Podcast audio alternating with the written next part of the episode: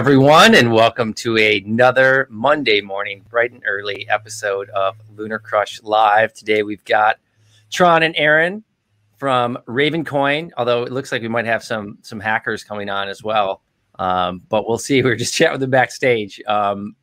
As always, you guys remember, we do not take payment for our live stream. We bring on fun, cool people that are building in this space and have dedicated their careers to cryptocurrency. Make sure you get in there and ask some questions for the guys. We will do our best to try and get to them towards the end of the live stream. And please, if you're watching on YouTube, make sure you hit that subscribe button. We have a plethora of live streams coming up. I think we've got, normally we do like 3-4 weeks out. We've got them planned. I think we have like 8 to 10 weeks planned out. We've got all sorts of fun people coming on. So make sure you guys get in there and subscribe. And with that, John, what is happening with Ravencoin? There's a plethora of things happening with Ravencoin. I haven't used that word in a very long time. So let's talk a little bit about what we're seeing with Ravencoin. So I have the last year pulled up, and I'm going to go over just some of the more social metrics that we see that really cover the community growth that we're observing.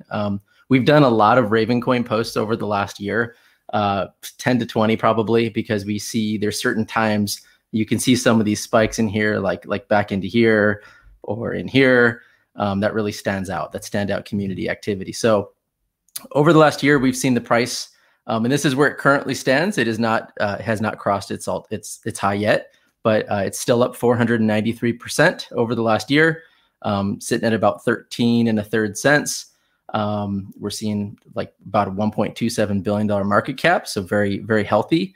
And let's cover some of the social metrics that we're seeing here. So first up, we've got social volume. And what social volume is looking at is it's really looking at any time someone talks about Ravencoin. They could use the word Ravencoin. They could use the ticker RVN. They could use a combination of lots of things. And it's really across multiple social channels that we look at, not just Twitter, but Reddit, YouTube.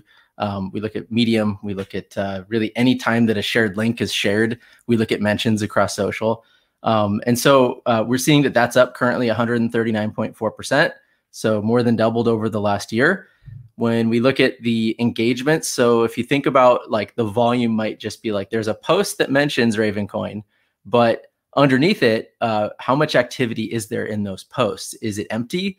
And we typically see that with a lot of bots. For example, bots will call out tickers and names of projects all the time, but they're empty. There's not going to be a heavy conversation in those posts. And so we really like seeing social engagement increase because it means that the community is actively participating within those posts that have the Ravencoin mentions. So we're seeing that that's up to 121.3% over the last year. There's been 633 million engagements. That's very healthy. Wow. See, it's gone as high as 11.8 million on one day. So if you think about that, that's not like 11.8 million mentions. That's every time someone's commenting, retweeting, really participating in those posts. And when we look further, we also like to see that that activity isn't just coming from a few different accounts. We like to see that the number of actual contributors is going up, and it keeps climbing.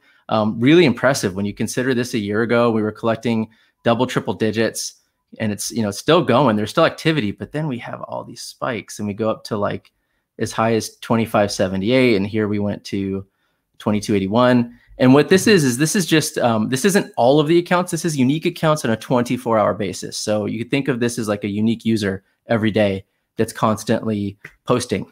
So super healthy. You definitely want to see that going up, and it is. One last thing just to cover on that, and I want to talk about some of those contributors, is really the dominance. So what dominance is, social dominance looks at, if you think of a pie chart, it looks at the percentage of social share that Ravencoin would have relative to the entire crypto market. And that's really a big thing to see. You want to see that go up. You do not want to see that go down. And it gets harder and harder to increase. If you think of the number of coins being added to the market constantly is growing. We've got like 3,000 something coins. We keep adding more coins. And so this number is good. This is like at the high here.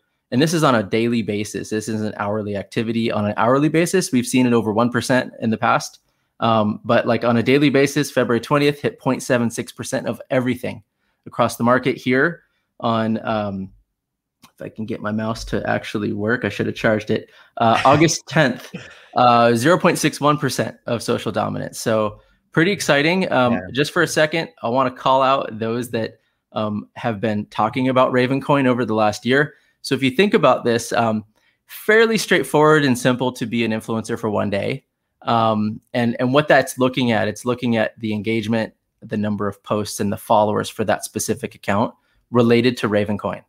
And so, but if you kind of play that out over time, it's a whole heck of a lot harder to be an influencer over a longer duration of time. It means that that person is, for starters, standing out ahead of everyone else that's talking about Ravencoin, from a engagement standpoint, the number of posts and the number of followers that they have over time. But there's no magic trick here. There's no like, hey, Aaron did one big tweet. This is more like Aaron did so many tweets talking about Ravencoin, and all of those tweets got a lot of engagement and his following grew, and there's a lot of activity. So if we just look at the top influencers, we've got Ravencoin, we've got Aaron Day Atlas, and we've got Tron Black. What a coincidence. What a coincidence. And we've got Leon Texas, who we've seen even promote this stream here itself. We've got Crypto Wizard, JC Keen, Blockchain Tiger, and Pathfinder, just to point out a few here. So yeah, it's pretty great. So with that, let's bring on our guest today. Cool. Let's do it. Let's wait. We got to give him just a second to adjust. Boom. Here we go. Boom. Boom. We got. When are we getting into the mainframe of IBM's internal systems here? We got the white hat hackers on. Wow. Oh my God. What's up, dudes? Anonymous never talks. Oh. The unmasking. There we go. Tron, what is going on? Dude, you guys, thank you so much for being here this morning. Like everyone in the chat's going crazy in like so many different languages that I don't even speak. Excited to have you guys on. Great to be up, and thanks. Appreciate you for having us. So we always like to start, you know, where are you in the world today? What's it like there? And Aaron, maybe we can start with you. I'm in the great free state of New Hampshire. Nice. So it's a little bit overcast today, but otherwise, it's a pretty nice and fairly free day. Nice. It's going to be I'm sure you're going to have a beautiful fall up there this year. I'm in the little bit free state of Utah. The little bit free? Yeah, a little bit free. Very cool. I've flown into Manchester many times. What's that? I was going to say to Aaron, I've flown into Manchester many times, the last of which I think it was -12, and I was wearing sandals. Yeah. Well, Manchester's a great airport to get in and out of if you can find a flight.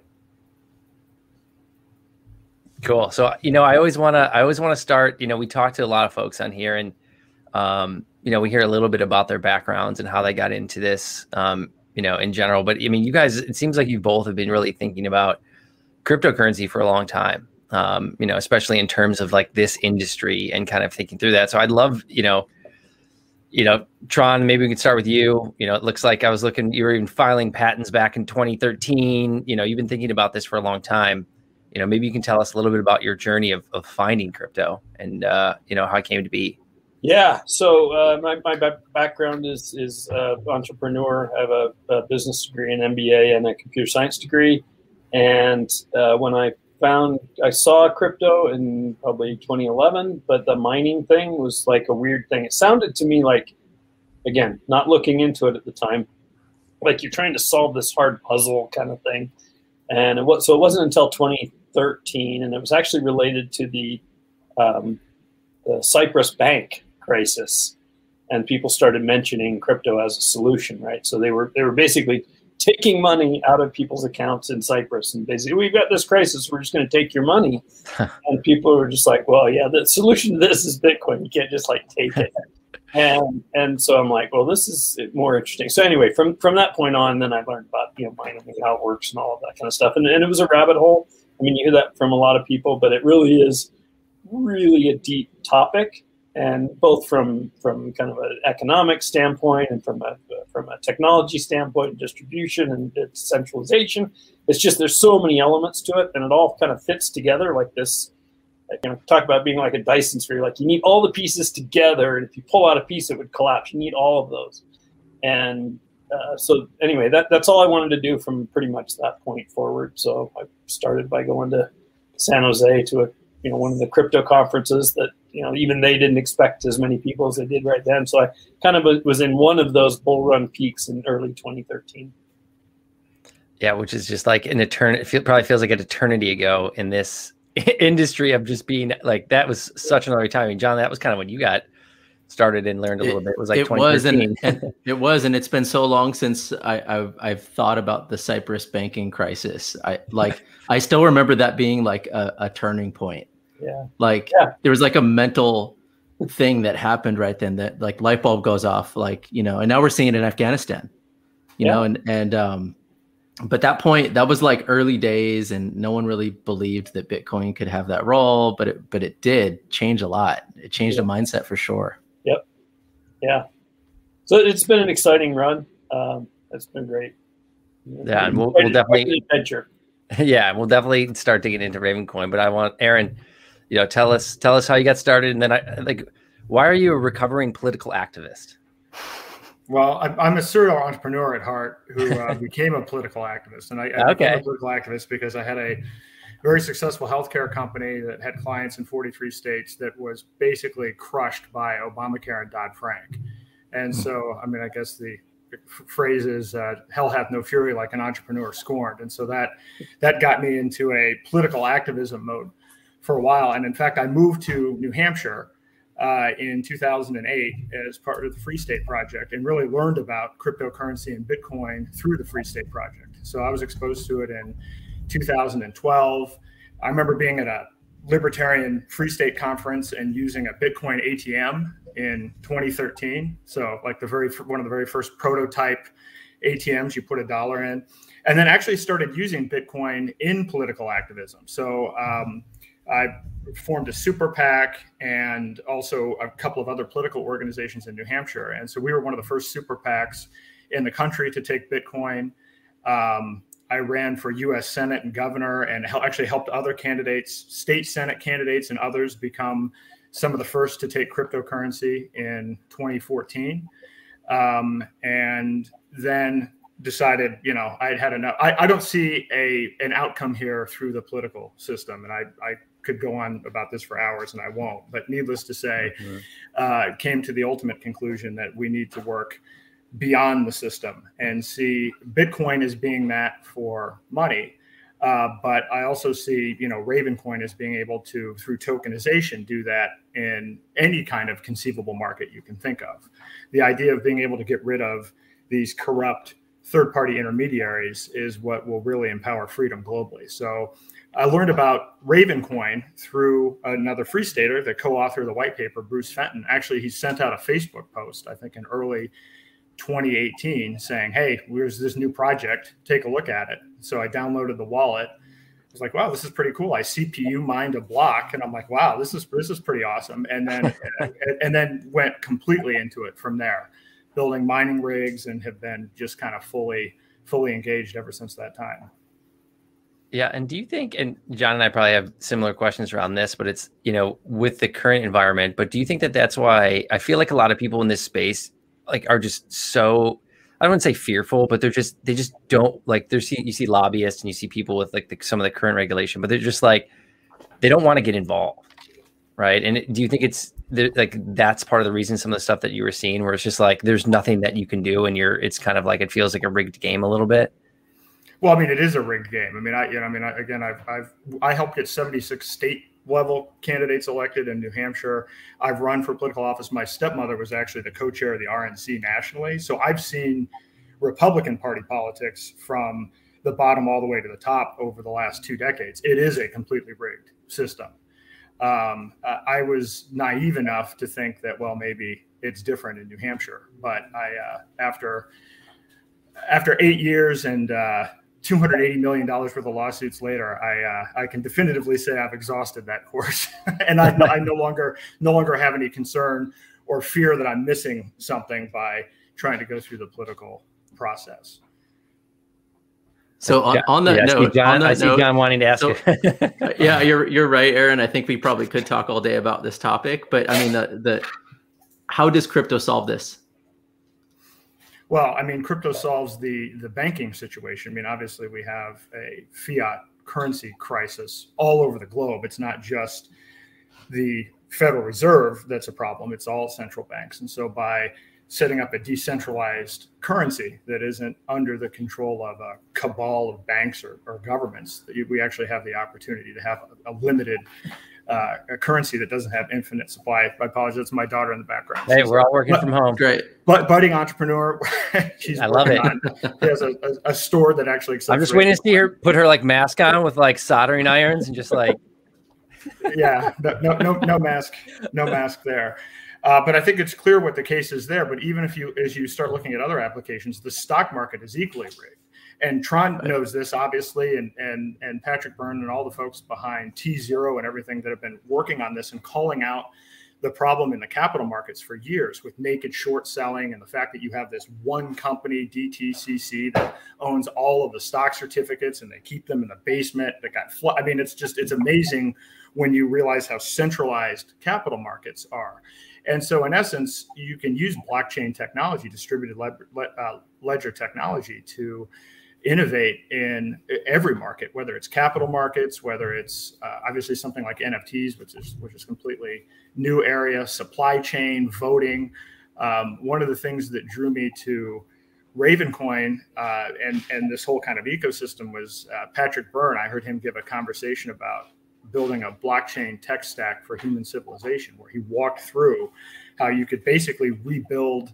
Well, he didn't say rebuild. He said incrementally apply blockchain technology to, the existing, capital markets, banking, supply chain, voting, and all these other things. But I think you could start from scratch and create a new blockchain tech stack for human civilization that isn't tied to the existing failed, corrupt government structures that we have in place. And so that's how I see how you could use blockchain technology, is basically just intermediating all of these third parties, whether they be government or corporate, that are either corrupt or inefficient. Yeah, and early on, it's like when everyone learns about cryptocurrency, they just think finance, right? They just think like, oh, this is just going to, which is a massive disruption in itself. It's like, oh, it's going to disrupt money. Well, who uses money? Everyone. Right. But then when you think about the other systems that are in place where there's trust that doesn't need to be a centralized party anymore. I think it's like a lot, around like housing and like ownership of some of these things. And that's where I think NFTs are actually going to disrupt. I think it's like right now it's just, it's in the fun stage, but it's going to get into the more like enterprisey stage later on, which I think will be interesting. And so like Ravencoin, it's been a project. It's been around for a while now, right? And you guys, maybe Tron, you can talk a little bit about like the long and short of why was it created? Why did you guys start it? Yeah, so it was the genesis of it was Bruce Fenton, as Aaron said, and he came up with this project of basically putting assets on top of the technology that's behind Bitcoin. That had been done before. So it had been done by Open Assets, been done by Counterparty, but they were building directly on Bitcoin. And there was a few challenges with that. So if you sent an asset, for example, and you had to send a little bit of Bitcoin with every asset that moved, and you also, not just fees, but actually it had to stay in it. Otherwise, Bitcoin kind of rejected the transaction. And then you had the potential of losing the asset if you kind of did something wrong on the chain. Because Bitcoin was kind of blissfully unaware that assets were being moved and transacted on the chain. And so, and this was true of Open Assets, Counterparty, Mastercoin, and different ones. So when we combined them, so we took the source code from Bitcoin, but not the chain, just the source code, and then combined that with the technology or the ideas behind some of these other ones, and then made it so you could create assets. We made it so that you would get a unique name. We kind of sped up the chain and some things like that, which were just kind of like hot topics during that time. And then we launched it in a really fair way, which was, I credit Bruce Fenton for that. He was kind of aware. We were building it in the time of like rampant ICOs And ICOs are kind of like, they were kind of like, you know, hey, buy my share, buy my token, and kind of ignoring all kind of like laws, at least in the U.S. And so when we built it, we made sure that that wasn't the case. It was started, there was no pre-mine, there was no dev set aside, there was nothing that kind of said, we're taking any money. And it was backed by a division of Overstock, or a subsidiary of Overstock called Medici Ventures. And so they funded the development for about the first three and a half years, and then also contributed to the Ravencoin Foundation, which I'm part of now. And so it was launched without having to take money from anyone, and people could, you know, from day one, like Aaron said, you could mine it with the CPU.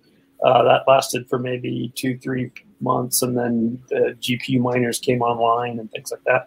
But our goal during that whole time is also to make it so that anybody can mine it with like a gaming rig, and we still have that capability today. And so I saw it said like Copal, K-A-W-P-O-W. Yeah. So what is, when you say more decentralized mining, what does that mean?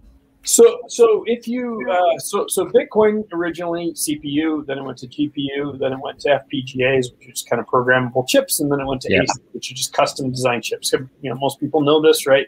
But as you went up that ladder, you know, the people that had, let's say, a GPU, they were outclassed by an ASIC by like 1,000 to 1, right? Yeah. So I mean, you can still mine with a GPU, you just are mining it at such a disadvantage that you're much better off taking the power and electricity, you know, the amount you paid for electricity, and just buying Bitcoin. And so we wanted to make it so that anybody could get some just by turning on their computer at night, right? You have a gaming computer, you flip it on at night. I mean, you still game with it, but when, you know, instead of turning it off, switch it to mine Ravencoin at night. And that helps the network, it helps secure the network, but it also gives you Raven. And it gives you, you know, a little bit, depends how much you get per your GPU, depends on how many people are participating. More people that participate, it gets a little bit tougher. But it also makes it so that you can just get some without having to buy it, right? You can just turn on your computer and have some in the morning, that kind of thing. So that was our goal, and stayed our goal. So we did have, we had a originally X16R algorithm, which kind of rotated algorithms, and that helped.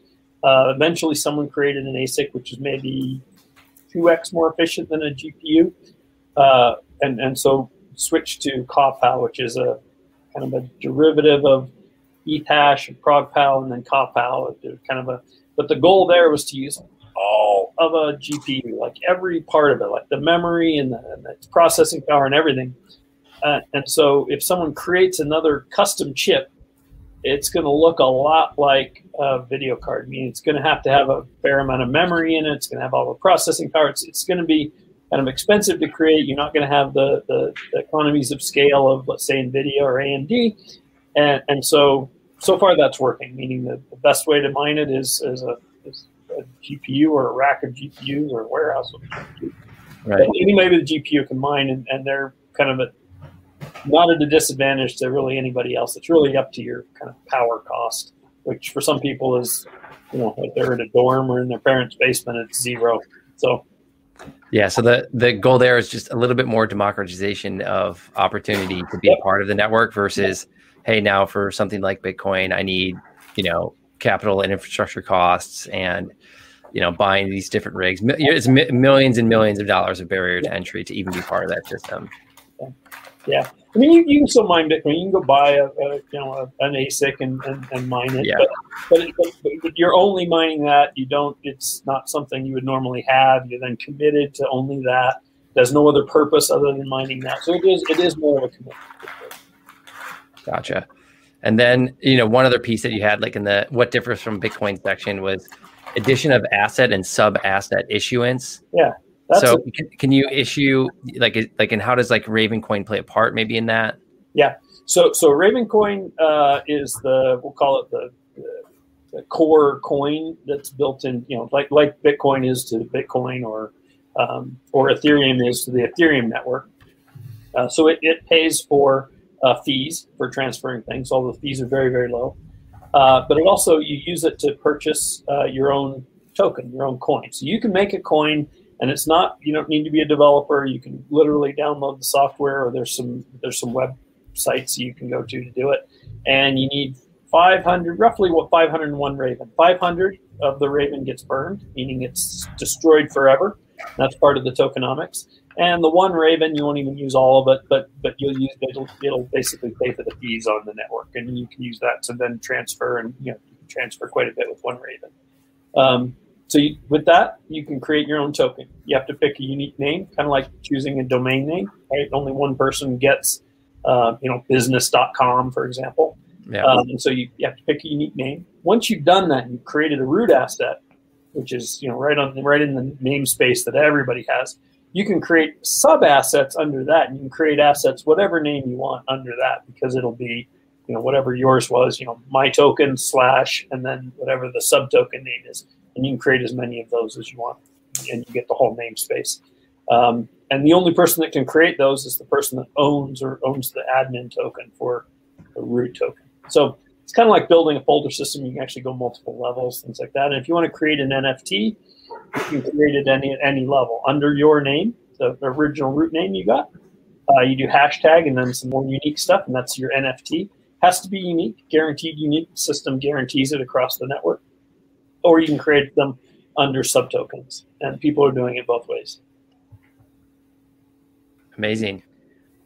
I'd like to come back to the mining question there. Yeah. So I guess two questions. What are your thoughts on China banning Bitcoin mining, and where do you think that goes? And I guess the second part is, what does Ravencoin do better to mine in a more ecologically friendly manner?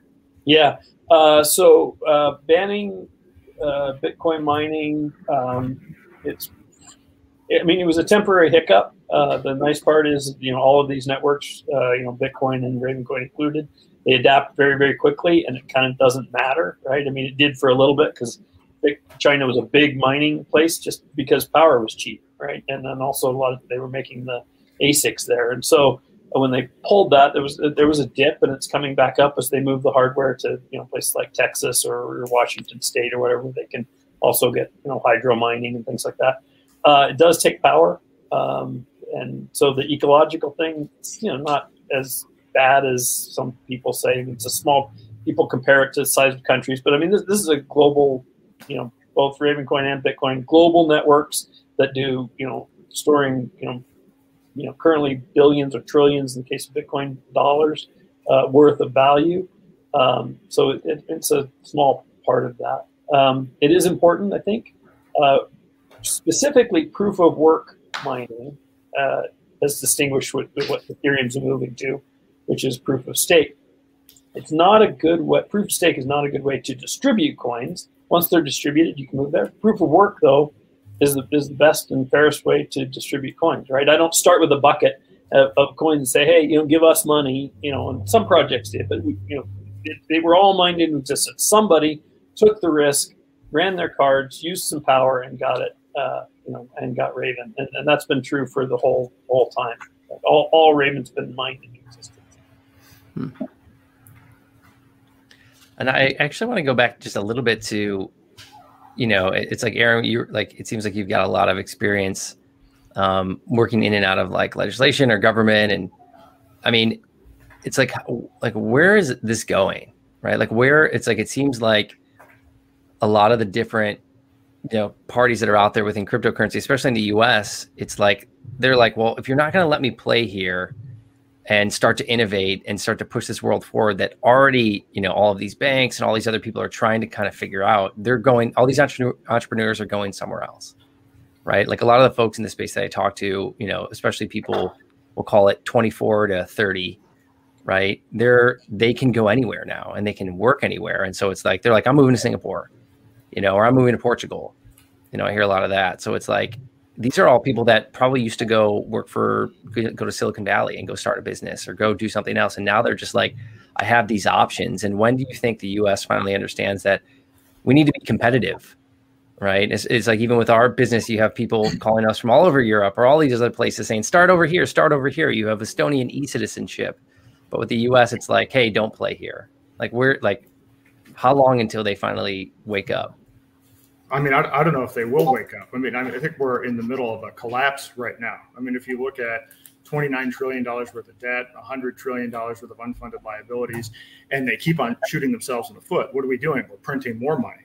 We're passing $3.5 trillion worth of spending. We're doing another $1 trillion worth of infrastructure bill. There is no feedback mechanism within government. But at the fundamental level of government, you have to understand that the government needs to get their money from the Federal Reserve. I mean, it's the relationship between the federal government and the Federal Reserve where it's like, okay, we have our bonds. Well, who buys the bonds? Well, ultimately banks, who then are get them bought, purchased by the Federal Reserve. So there's actually no incentive for a politician to embrace cryptocurrency. It's actually an existential threat, but they're clearly not moving in any intelligent way towards understanding crypto, but they have no reason to. They have no incentive to. So this is why I don't know if they're going to adapt or not. But these other countries that you mentioned, I mean, Portugal, Singapore, are they going to stick with it and be crypto friendly, or is this just a teaser? And then once everybody gets in there, they're going to try to, you know, put the hammer on them, because certainly we all know that's happened before.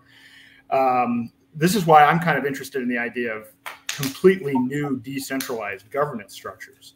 So it's just like in the United States, if you're going to incorporate, you incorporate in Delaware, but why not create a virtual political entity that people can start using and conduct business through that vehicle, as opposed to any one of these nation states, because I'm not aware of any nation state that's actually, if you take a step back and reverse engineer what their first principles were, if any, that got them to where they are, none of them are appealing.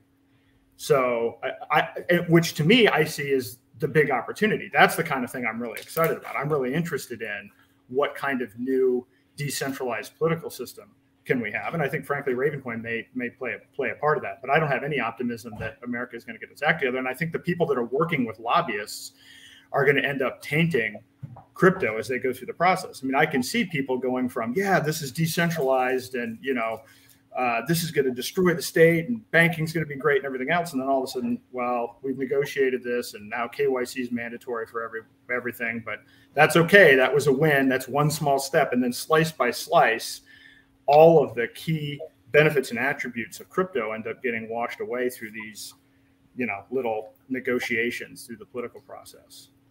Yeah. And that's kind of interesting to think about. Like, people always ask, it's like, well, where's the company? It's like, well, most of these new companies, they're in the cloud, right? They're not physically actually anywhere. There's people in different countries that are living there. But it's like, you know, so say there's a world where there is no government, you know, we'll play for fun.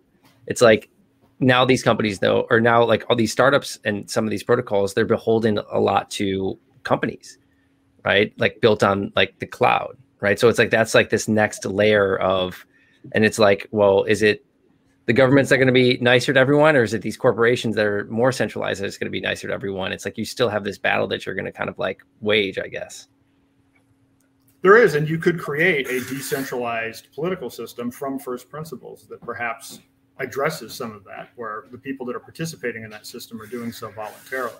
I'm not claiming I know what the answer is, but I'm definitely interested in pursuing the questions, because I'm you know, again, I love America. I love the founding, you know, the founding fathers, reading the Federalist Papers, looking at, and that's my favorite part of history is the Revolutionary War part of history.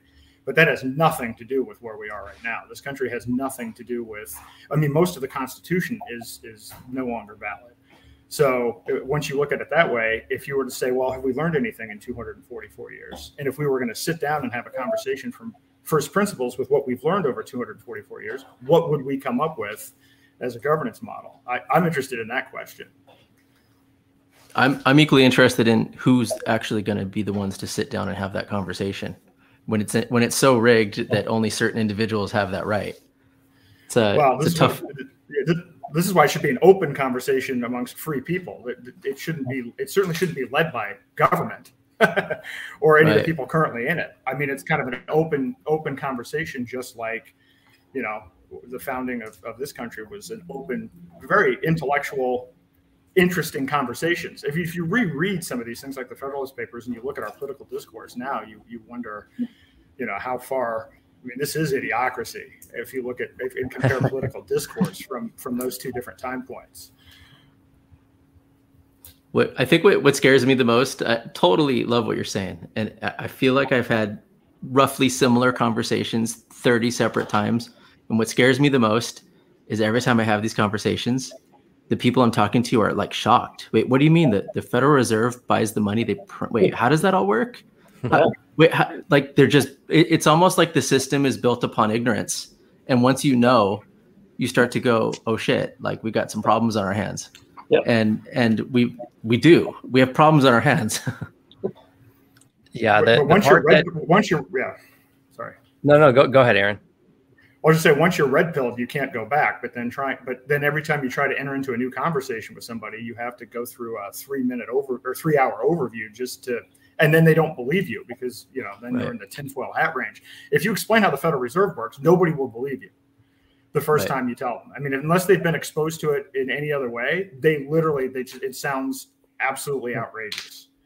So that's tough because there's a lot of unlearning that has to be done. And I think that, you know, currently our educational system certainly teaches the opposite of what is actually going on. So it's that unlearning process that's even more cumbersome than anything else, because you need to get people to kind of an even footing so that you can have a conversation. But I think crypto helps with that, right? I mean, because people start asking the question of like, you know, what gives Ravencoin value? What is the mechanism? And it allows you to start that conversation with people. So I think it's been helpful. And then as they print, you know, another $4 trillion or whatever, and crypto kind of goes up, you're kind of like, yep, here's why. I mean, you can't keep printing money and just assume that it's going to work. I mean, it just doesn't.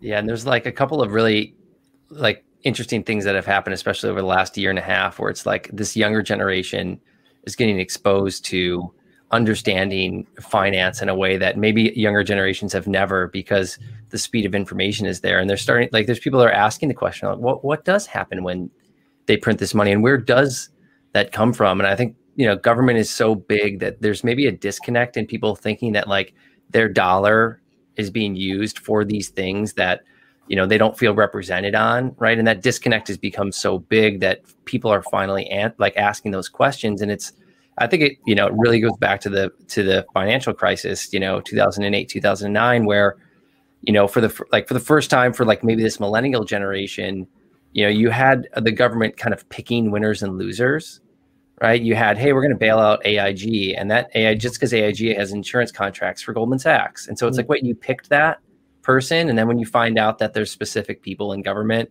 that used to work at Goldman Sachs, it's like, well, wait, do you think that maybe that had a small influence? Because there was no one from Lehman Brothers that was there and they got squashed. There was no one from Bear Stearns there and they got squashed. So it's like, you start to think that, and then now you see what happened because of like COVID, which I think just catapulted everything forward, which is like, well, wait, why did we save Carnival Cruise Lines? Do we need 6 or 7? And not picking just on them, a lot of them. It's like, do we need all of these cruise lines? Do we need all of these airlines? Like, can't we let people fail? Isn't that what the system is? So when people think that there's capitalism, maybe it's like a pseudo system. So it's just like you think it is, but it's not. Yeah, and to be careful, right? I mean, it's like you say, oh, we have this capitalism system, but it's not. It's sort of a manipulated one, right? I mean, interest rates are set by the government, not a balance between savings and need for borrowing and things like that, right? Systems that are kind of dynamic in and of themselves, that have a market-based, you know, feedback loop that sets these things. I mean, those systems existed when I was a kid and don't anymore. I mean, it's shifted. But I think you're exactly right. And I'm optimistic. And I think this is one of the reasons that Ravencoin saw such a huge jump in social traffic and engagement, was because of Wall Street bets. I mean, Patrick Byrne had been talking about naked short selling for years, and either he was dismissed or people didn't understand it or whatever it happened to be. Then all of a sudden, you know, Reddit pops up and you have GameStop. And now everybody's talking about, you know, teeth +3 settlement, and they're talking about naked short selling, and you have all of these hearings going on. And so that to me is very optimistic. And I think that you could have similar things happen. I mean, I joke around online a lot about a bank run, but I mean, honestly, I think at some point, you know, you're not going to get Congress to vote to constrain their spending, but there is an ultimate way of kind of, you know, controlling this, you know, dump your fiat, move on to crypto. But you could have similar Wall Street bet types movements for stocks or for any market that has a third party in the middle that's corrupting the entire process. Of course, the only thing that we need to do, though, is we need to have a decentralized free speech platform, because one of the things that deeply concerns me is the censorship that goes on through big tech. To me, big tech is indistinguishable from big government at this point with respect to censorship. I posted a thing today. I got a 24-hour ban on Facebook for posting a chart from the Government Accountability Office that explained which type of weapon the Taliban now has as a result of the thing from Afghanistan. I didn't even provide any commentary. It's from government source, and they gave me a ban and then gave me no ability to appeal. And that's just one. That's my only example for today, personally. But I've probably been one example from just today. Well, from just today, but I've probably had 8 or 10 different bans from Facebook, and I lost 2,000 followers during the purge during the election process. So I think so. Provided we can keep a censorship-resistant communications platform available, then I think people will come to their senses and share information, and this is how we can create real change on a grassroots basis. Yeah, and to kind of just pivot a little bit on it, but it's kind of fun though, because I think just the proliferation of cryptocurrency and the amount of people that are focused on and interested in it, doesn't that give you a little bit of hope though that there are people that are seeing this and they're starting businesses and doing this in a different way. And a lot of the really smart people that might otherwise, maybe they would have gone to Wall Street, or maybe they would have went, to Silicon Valley. Now they're looking at this other thing going okay, there's something else here. Oh yeah. Right. I think that gives me hope to say that the right people at the right time are noticing these things. And it's only a matter of time before, this stuff it can grow so quickly, creating a DAO and having thousands of people join and having a governance structure, it might not look like what we think it would look like with a couple of small powers that be kind of controlling. It's just going to have this proliferation of thousands of little ones that all figure out how to work together. Yep. Yeah. Go ahead. You first. So I think that's one of the benefits of having lots of cryptocurrencies and lots of experiments and lots of, smart contracts and things is that these things are kind of linking and talking to each other, but they're completely decentralized in the sense that it's growing really fast. So when we have the maximalists say, oh, it's just Bitcoin, right? That would be a very, very dangerous place to be, because it's it's one decentralized platform, but all the focus would be on that. As it is, between all the DeFi stuff and all of the different cryptocurrencies and all the different the different projects, some of them, are trying to, hide identity, which is good for crypto since everybody knows everybody's balance. But all of these things all kind of proliferating and working together in different ways and connecting in sort of soft links through smart contracts. I think it's brilliant. I think it's great. I think it's going to continue. I want to pause and give a PSA. If you're in your 20s or if you're still in school, if you're not experimenting in this space, you're going to be unemployed. You're going to be unemployable. You're not going to know how this stuff works, and the whole world is going here. So I just want to encourage, as I see the people, some of them in the chat asking when Ravencoin $1, when Ravencoin, Coinbase, all this stuff, you're doing it wrong. Start experimenting, start using crypto, start building stuff, start listening to these guys with what they're actually talking about and solve these problems. It's critically important. And it's as you guys talk about high growth, you're talking about redefining business, government, the world. And I just feel I think people are too focused on price, and they're not focused enough on utility and building the next generation. Yeah. So I think I hope to see more out there from the young folks building stuff. 100% agree. It's not about the price. The price will take care of itself, right? That's just as more people get in. And the easy way to get in, if you have a computer that has a decent video card with 4 gig of memory, you can flip it on. Just go to ravencoin.org, go to mining, and it has instructions. It's not something you have to spend your time doing other than to set it up once, and then it just runs. It's a flip it on at night. Yeah, or download an asset and. Buy an asset name, or download a wallet, buy an asset, or buy an NFT. You can buy an NFT for 5 Raven coin, yep, which is 65-70 cents right now. My daughter has sold 3 NFTs through Ravencoin. And my son's learning Python. He's also 11. They're twins. So, you know, it's, but I would add to your PSA, it's never, you're never too young either. It doesn't, you don't even have to be in your 20s. If you're even younger than that, you can still engage and get involved in this stuff. Yeah, Ravencoin doesn't have a requirement that you're 18 and have a parent's permission slip, right? I mean, it's just a computer, just running software. That's it. Love it. On that note of NFTs, I guess tell us a little more about what you're seeing in terms of, you know, I don't think we've ever had a hotter NFT market than what we just saw last weekend, even. You know, I'd love to hear what's going on with NFTs and some of the trends you're seeing with things built on Ravencoin. Yeah, so Ravencoin originally called them unique assets. So they had to be, there was only one of them. And so the system enforces it. Ravencoin doesn't have smart contracts, but it does, built in is the ability to create tokens where there's only one, to attach data via IPFS, which is where the data is stored. It can be a movie, a JPEG, a GIF, whatever you want, right? PDF, anything. Even a folder of files, and you basically attach that to your token, create your token name, costs 5 Raven, which it, you know, today's price, yeah, 60 something cents, and you have an NFT. You don't need to be a programmer to do it. There's multiple wallets that create assets, including Core, which is free, the mobile wallets that are free. You just need to get a little bit of Raven, and you can either buy that Raven a bunch of different places, or mine it. Just mine enough to create your own NFT. So you don't really need to, you know, start out spending a lot. Just you can experiment with this for almost nothing. And then we have I think it's Raven Art and Raven Bay and a kind of a decentralized type trading thing called RavenTrader.net. I think it's RavenBay.com.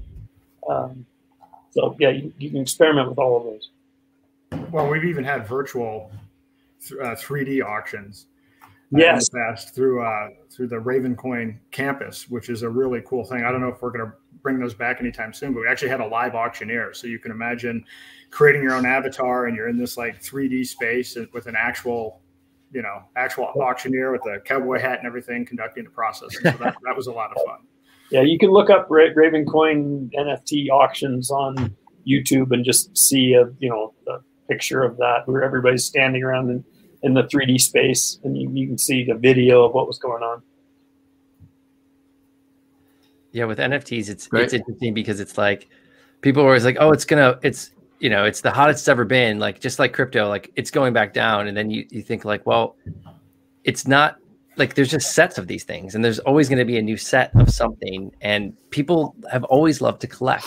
Yeah, everyone loves to collect and have interesting, unique things because it's a representation of like who you are and your art and like your creativity. It's like, yeah, we're just scratching the surface with this, and and it's not just unique pieces of art. It could be, eventually it'll be maybe the deed to your home, or it might be your ownership of your car or something like that. It's not just. It starts with fun, but then it moves to more serious things.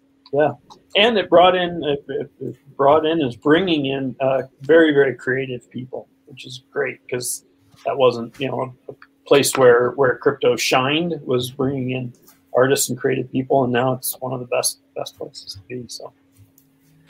Yeah, and I wanted to talk about community a little bit, and like so you guys have this open source kind of community that's out there. And you've been in the industry for a long time. I mean, what have you learned over the years? And this is a question for both you guys. You know, what have you learned over the years about growing like an open source community, and how does that differ, from building a company that both of you guys have also done? Yeah, it's very different. It's kind of freeing in a way, in the sense that it's like, here's the software, here's the thing. Everybody come and use it. We're not trying to sell you anything, charge you anything. It's just a network of people that use it the way they want. And the fact that you can create tokens yourself without programming capability and attach it to something. It could be an hour of your time. It could be a gift card for something you sell, whatever it is, or NFTs, right?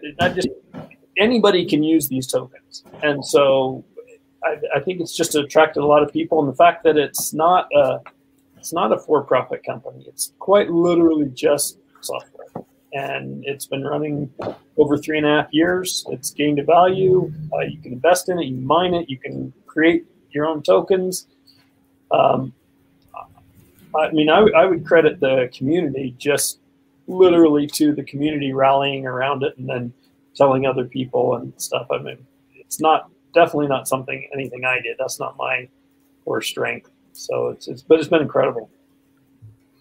Yeah, same here. I'm just part of the open source community. In fact, Tron and I have never met in person. We've actually been on 4 or 5 different technology platforms, and we've actually shared a virtual stage before, but I haven't even met Tron in person yet, which is kind of an amazing thing when you think about an open source project. But I mean, even as you look at the comments, the thing that's been amazing for me about this is just meeting people with all kinds of diverse backgrounds from all over the world. I mean, I've met folks. We have a huge audience and huge community in South Korea. There's a huge community in Turkey. And whoever would have guessed that? Like, you couldn't have, from a corporate standpoint, you couldn't have engineered that. You wouldn't have picked that as a target market. You couldn't have built that from the top down. I mean, it truly is a grassroots effort. And some of the people that I've met have just amazing stories. And it really puts your own worldview in perspective when you hear about some of the applications that people have for this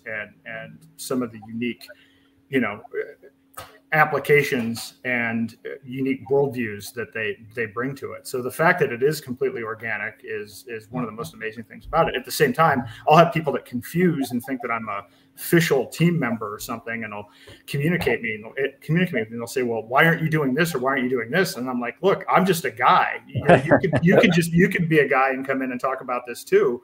Yep. There's no official messaging, and the stuff that I say these are my words, not, there are no official words. So this is my particular take on this, but there are as many different takes on this as there are community members. And so if you don't like something, jump in and add your spin to it.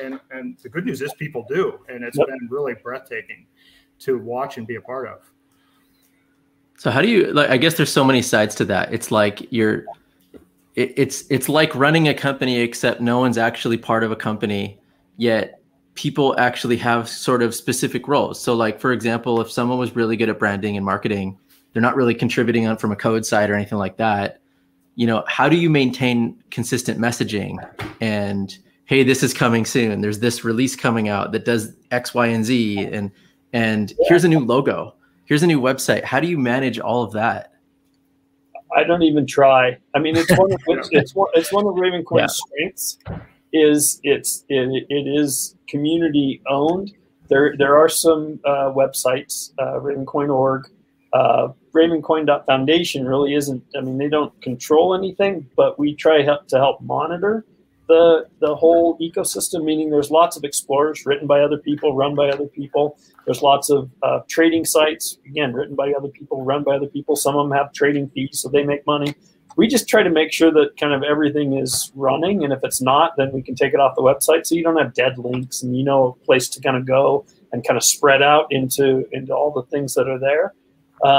But it's not a command and control thing. It's like everybody has their own take. It is unusual, right? It really is sort of an experiment, but modeled after the Bitcoin experiment, right? I mean, there's Blockstream, and there are some kind of people in the in sort of a little bit of a role, but Bitcoin, not everybody agrees in Bitcoin, and right. So. Not everybody has the same view of what it's supposed to be, but it still works. And we're a little bit modeled after that same super decentralized, nobody took any money, run it if you want, join it, use it, it's running, it works. I mean, we couldn't shut it off if we tried. I mean, it just isn't that isn't how it works. But social media is a big part of this, because a lot of people that'll DM me and ask me some kind of question. I'm like, I don't know, but then I'll just tag them and I'll put out a tweet, and literally almost instantly multiple people will come in and answer whatever the question is. Yeah. And if you need technical support or whatever, again, we have no technical, there's no budget, there's no technical support, there's no contact person. But if you have a question, for, at least from my perspective, Discord is the best place to go for technical support. You go there. Every time I've had a problem, or somebody or multiple people have come in and helped out. And it's amazing that it works. It really does. Even from day one, because there was a team, there isn't anymore. There was a Ravencoin team, but we didn't create the social media channels, right? So the Discord is run by someone else. The Reddit channels are run by someone else. These aren't controlled kind of things. Now, there are moderators of them, but the people that have set them up. And there's also, like, there are some key people that have answered questions tirelessly for people. And Jera's incredible. You know, Leon is incredible about talking about what you mentioned, Leon, in the social media thing. He basically talks about Ravencoin every day, but isn't a face in front of it, but it has been amazing. There's key people, but they're not part of a team. They're not employees. They're not contractors. They're Ravencoin enthusiasts. Yeah. And I'm going to make an assumption that Leon is from Texas. Leon is from Texas. I'm gonna guess. The underscore Texas. Yes, gave it away. Yeah, Leon underscore Texas. Yeah, no, he's from Austin. He's great.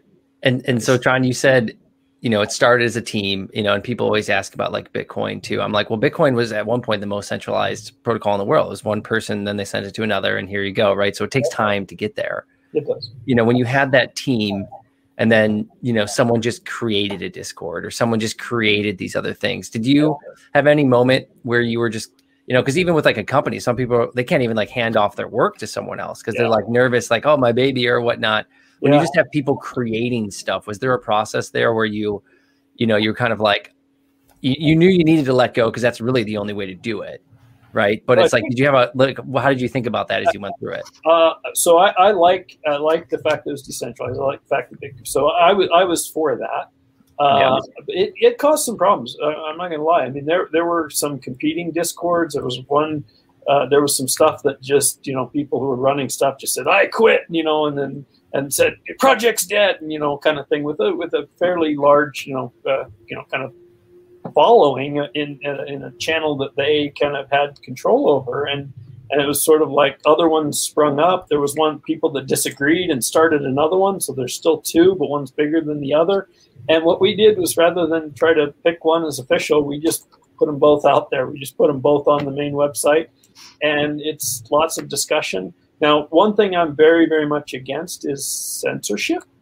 So I get frustrated if there's moderators, something that they're censoring people, kicking people off for abuse is one thing, right? Where they're swearing at somebody and you just, but like they have opinions. They may not be opinions I agree with, but they should be heard. And so I try to jump in and ask the moderators not to censor people, but you know, that's what that is, but I don't have control over them. It's not my channel. But I think it's been helpful. I like it. I like the fact that there's differing opinions, different ideas. I don't agree with all of them. I'll put my ideas out there and tell people which ones I agree with. And like a kind of meritocracy. And it's like with thinking through even hiring, right? Like with companies, and now that everything's remote, you know, and then you kind of think back to before, and you're like, wait. So if like we're sitting here in Orange County, it's like, what is the actual probability that the best person for the job that we're looking to hire just happens to be within like 20 miles of where I'm living? It's the probability is probably like, you know, close to zero or zero. Yep. So speaking of that, we have some developers that have kind of jumped into the project to help. I'll call them Hyperpeak, FDub, Hans Schmidt. They've jumped in and helped with the project, and it's been incredible. Been really, really helpful. Some of it volunteer, most of it volunteer. Some of it, we have some bounties that people have donated to the foundation. It just holds some crypto wallets so we can say, hey, these things need to be fixed. Here's some money to fix them. We'll put those bounties out there, and they've taken some of those. But most of it's been very generous volunteering, their time, effort, talents, incredible talents towards helping the project. So, you know, again, they're all over the world. In fact, a lot of times since I have to send money, and the foundation is centralized, it's incorporated in Wyoming. I have to do like either 1099s if they're U.S. or get a form from them saying they're not U.S. And a lot of times I don't know that they're out of the country until I get that form. Right. They don't know their name until I get that form. Well, they're wearing the mask that you had on, the Raven mask like you had on the beginning. Yep. Cool. We're getting kind of close on time here. I feel like I could talk with you guys on this stuff all day. A lot of you've been through everything here. Maybe just give everyone, like, how do people get involved if they want to get involved with Ravencoin? Where do they go? You want to answer that one, Aaron? Well, you can go to ravencoin.org, which is a good launch point.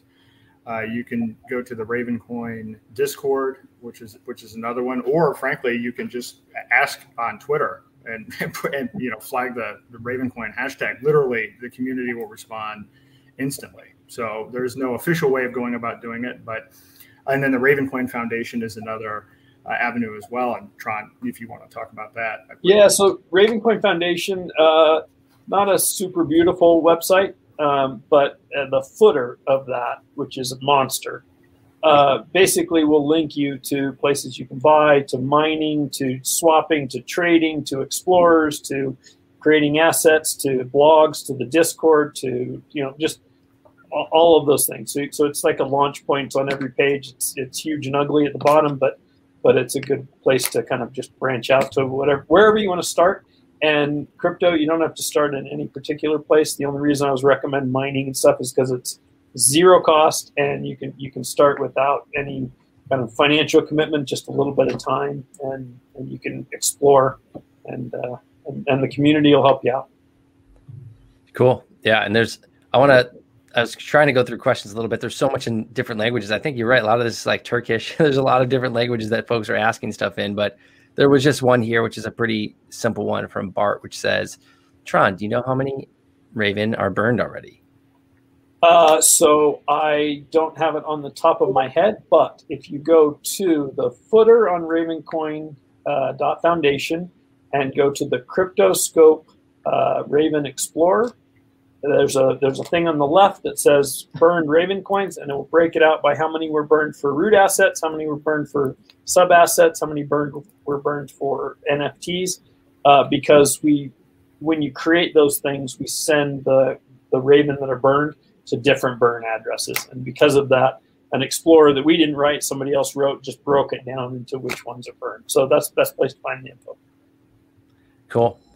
Yeah, there's another one here. Couple more question. Yeah. One says, when Raven drops, please fix this. so that's the other thing. Is I get a lot of not to make fun of you, but like not them, but like it's also like we said, like do not focus on price. Build. Please. Exactly. So yeah, jump in and build stuff, and then go. Please fix this. I love that. Yeah. If you want price to go up, start building stuff, guys. Exactly right. Yeah. That's the right answer. There's this one from Ravencoin. I think that's Brazil, I'll assume. Tron, how do you see companies capitalizing through asset tokenization from a regulatory perspective and Ravencoin's participation in this process? Okay, I mentioned three different kinds of assets. I didn't mention the fourth. So there's root assets, sub-assets, and NFT or what we call unique assets. There's another type called restricted assets, and it is for regulation. If you have the concern that your token, like you sell it to somebody and that, is fine because they were accredited, and then they give it to their neighbor Bob, and that's not okay because it's a peer-to-peer transaction of a bearer instrument, that kind of stuff. We do have what's called restricted asset, and the restricted asset will only move to tagged addresses. And the tagging is up to you. You create it. You create a tag. It costs a little bit to create a tag, and then you can tag addresses. You can tag addresses with a tag that says they've been KYC'd or they've been accredited or both, and then you can tell your token it can only move to addresses that have these tags, and you can actually change the tags later or change the rules later. You can say, all right, they have to be KYC'd for now and accredited for now, but later on we'll take out their accreditation, but they still have to be KYC'd, that kind of thing. So we have that built into the protocol. Not a lot of people are using it yet, but it really does solve the regulation for people that worry about, okay, from a legal perspective, if I issue and it moves willy-nilly to potentially somebody in Iran or whatever, and the government doesn't like that, and they come down on me because I'm issuing and it's my, business I'm selling, whatever, we have a solution for it. It's totally separate than the other tokens, which are, they just move just like Bitcoin, right? It's, you sign it over, it's, with your digital signature, your private key, it moves. And you can distinguish them. So the restricted assets have a dollar sign as the first character, and all the other ones will not. So you can easily know whether it's a restricted asset or not. And this is going to be critical moving forward, because it looks like the SEC is really going to be hammering anybody that did an ICO. So, I mean, I think the future moving forward are security token offerings, not ICOs. And Ravencoin is, I think, uniquely positioned through restricted assets and tags to be able to fit within the regulatory framework. No, very cool. No, thank you for walking us through that. It's really interesting. All right, guys. Well, we did an hour 5. I really appreciate both you guys coming on here, and you know, I learned a lot today. You know, anything you want to leave us with before we go? So I want to say thank you for having us on here. There is no like Ravencoin marketing department. I mean, there's Leon Texas and all the other people that are doing similar, and Aaron too, you know, that talk about this, but there is no marketing department. So these types of things really, really do help out Ravencoin, let people know that it exists and what it's capable of. No, for sure. And yeah, I mean, you guys are building the right way. And like for us, like I said at the beginning, it's all about bringing people on that have dedicated careers and their lives to this space and this industry and believe in what they're doing. And you guys definitely fit that. So appreciate that, and appreciate everything you've done for the industry, you know, being in there for a long time and helping kind of lead the way. So thank you. Thank you both for that. Thank you. Thank you. Cool. All right, everyone in chat, thank you so much. All the different languages and people from around the world that are visiting. Thank you for being there. Tune in next week. We'll have some more for you. And guys, thank you so much. And John, as always, my man, this was super fun. Awesome.